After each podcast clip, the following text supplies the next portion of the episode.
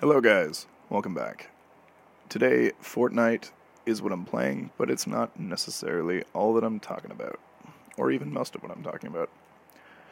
I finally uh, got around to purchasing some like cosmetic attachments for my character, so now he has like a wizard staff, and I think that's just super. I really enjoy looking at it. Gives him like this three uh, rotating crystal-like uh, shards that circle around this central blue of sapphire. I don't know. I like it. I think it's cool. Uh, been playing a lot of Red Dead Redemption number two, obviously, and uh, a lot of Fortnite as well. But I kind of wanted to keep it about a few things today. Uh, I was watching. I'm going to get a little political. I know that House rule on that, and the canon I've established is that try not to get political. I try not to, but I was watching just uh, I was YouTubing down a YouTube hole, and I found uh, that recent Trump video where he's getting interviewed, and it's like a string of like I think three or four people in a row are asking him questions, and he's just being ridiculously like dismissive and aggressive and condescending, and it was just so ridiculous. Like everyone kept their composure, and he just seems like a again like a child having a tantrum, and it's just so hard to watch because again, I really do like America. I had this discussion with my wife recently, and if the you know the CIA happens to be listening, she's not anti-America, I'll say, but she is very much on the side of she thinks America's not really as good as they think they are right now, and not on the side of the angels, we'll say. It, to me, excuse me, sorry guys, I apologize uh, for the people that listen to it in audio only. this being a podcast, I always feel like sudden noises wind up being kind of loud and jarring, so I apologize when they happen. But it's real. I do not edit my stuff. Somebody asked me that recently. Um, that's I don't think that's necessarily unique to me, but I think that if you want to create content that is worth people listening to, the least you can do is give them like real content, not like overly scripted, overly fake. Like, hey guys, today I'm going to be reviewing the top five. Like, fuck that stuff, man. I mean, who even fucking wants to listen to that? But anyway, I'm a big fan of the United States. I think uh, historically I've grown up in with a big fascination for World War II and the stories of like the heroes of the Pacific and General Patton was actually like sort of a childhood uh, hero of mine. There was a really cool game called Empires: Dawn of the Modern World, which was like a a real-time strategy game where you would progress a civilization from the medieval era to um, I think it stopped at the Second World War technologically. It was amazing. I remember uh, what was like cutting edge at the time was that you could zoom in and like see the battlefield from an almost first person point of view, despite being able to navigate it on a much larger, obviously third person scale. So the game was crazy. It had General Patton as a character, it had his campaign, and it just sparked a sort of lifelong interest in. I don't know, sort of American military history, and I, I think it's super. America is, stands as what I think is a, a necessary power balance in the world. I think we need a country to sit there and to do the things that need to be done and to lead the world for a good cause. I think we've maybe been uh, we've maybe been divided a lot lately. Um, I'm feeling kind of under the weather, guys. By the way, this is uh, can you hear me drinking tea and tonic water occasionally?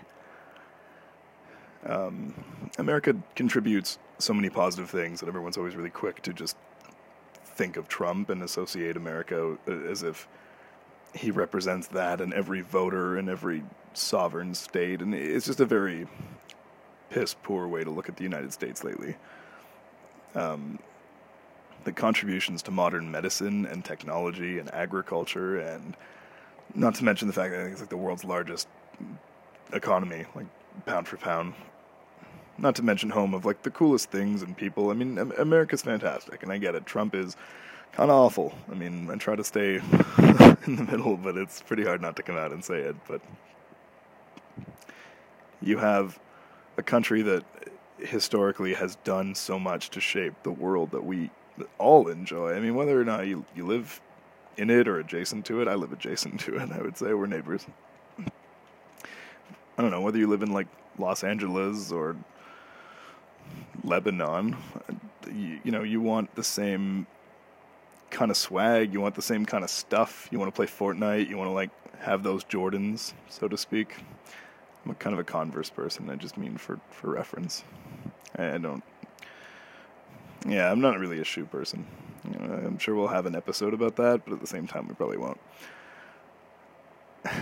um, anyway, during the Second World War, America, yes, I understand. They dropped the bomb and they committed kind of a questionable act that is really hard to to fathom. And uh, you know there's sometimes where it's really a dicey thing to bring up. And the loss of life was tremendous. And uh, the peace park is something that i think everybody should go and see but for all the things that america's done that's it's a negative. There's so many disasters that they've averted and situations that they've brought to heel that could have been catastrophic. And I think that's overall the the sense of it is that you need somebody to be sitting there on on the chair with their hand on the wheel and you know am i to say canada would do a better job? I don't know. Perhaps. But same time no offense i don't want to see russia doing it because i mean putin does things that are scary and like he doesn't like human life i don't want to see a country that has uh, zero regard for human life and, and for freedoms. And I respect multiculturalism tremendously, but I think that it's a give and take, and life imitates art, art imitates life. And then America has crafted this global cultural identity that we all participate in and, and cherish, and therefore you need to have America as a, a sort of fundamental linchpin to that. I think it's a shame that it's being the vehicle's being driven by a crazy person, but just because they're a little off the path doesn't mean you can give up on them. I mean, there's not been a time since they've existed that they've, you know, sought destruction of order or, or government or like straight up ill on people. I mean, they've done dumb shit, I guess, and trying not to like delve into it too much because everybody makes mistakes, but you know, Captain America says it best, and I'm to probably leave it there because I don't want to get too political. Again, try to share an opinion, and I already see the, the ways I'm to get called out. but it's uh, it's more about people. It's not about the government. It's not about Trump. It's about the American citizen, and people, I think, are pretty good. That's the gist of the quote, and it's true. And my experience in Toronto, which is Canada, but still a very North American urban city, people are good. You know, in any given time, it doesn't really matter who's in charge in our government. My my day to day interactions, I see a lot of people give up bus seats for old people. I see a lot of uh, people buy poppies uh, for Veterans Day. I see a lot of good stuff, and then you hear negatives, and I don't know when I tally it up at the end of the day, I think I see more positive, and that's that's how you have to look at America too. I mean, they do they the crown. What was it? Heavy is the crown the rules? Oh my god, that's why I don't write Game of Thrones. Uh, heavy is the head that wears the crown. So you know you you have to swing that axe and, and make that call, and it's hard to do. So go easy on America, you know? But I don't know.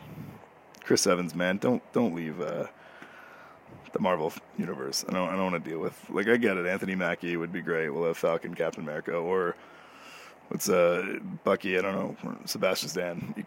Either one would be great in their own way. But come on, man, fuck, that'll suck. It's been like the journey of the soldier of the past. And I, I get it. You kind of get that with Bucky. And with Falcon, yeah, you can do a different spin. But, like, when you've birthed something like that and it's so integrally attached to you, you can't run from that. And I would make the argument Robert Downey Jr. should also. I mean, he's probably going to stick around just for the the fat stacks, but he covers his face in most of the roles, right? I mean, Cap wears a mask face-ish thing, but like there's something humanizing that, Chris Evans brings to it, and it's not to say you can't cast someone else or you can't cast that guy from Starship Troopers the, with the like crazy jawline to do it when he's like been being Cap for like 30 years.